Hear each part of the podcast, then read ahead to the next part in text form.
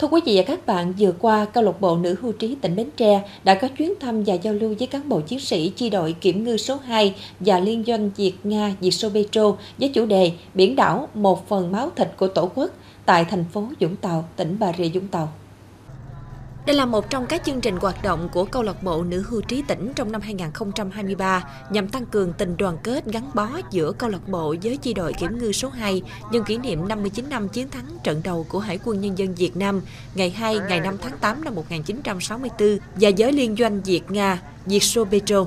Thăm và giao lưu với liên doanh Việt Nga Vietso Petro đoàn cán bộ nữ hưu trí tỉnh được tiếp xúc với các cán bộ, kỹ sư, công nhân của liên doanh Nghe giới thiệu về quá trình hợp tác và phát triển của liên doanh trong lĩnh vực khai thác dầu khí trên biển, đoàn cũng đã có cơ hội tham quan khu nhà truyền thống của liên doanh Việt-Nga, Vietso Petro, thăm và giao lưu với chi đội kiểm ngư số 2, đoàn câu lạc bộ nữ hưu trí tỉnh đã tham quan các phương tiện kiểm ngư, nghe giới thiệu về công tác tuần tra bảo vệ chủ quyền biển đảo của chi đội. Dịp này, đại diện ban chủ nhiệm câu lạc bộ nữ hưu trí tỉnh Bến Tre đã trao tặng quà và quà cho các chiến sĩ trẻ và động viên các chiến sĩ phát huy tinh thần trách nhiệm của một người lính, đóng góp sức mình bảo vệ chủ quyền quốc gia trên biển, giúp ngư dân yên tâm ra khơi bám biển. Chuyến thăm và giao lưu của câu lạc bộ nữ hưu trí tỉnh Bến Tre đã để lại nhiều ấn tượng tốt đẹp cho cả ba đơn vị, góp phần thắt chặt tình hữu nghị giữa câu lạc bộ nữ hưu trí tỉnh với chi đội kiểm ngư số 2 và liên doanh Việt Nga.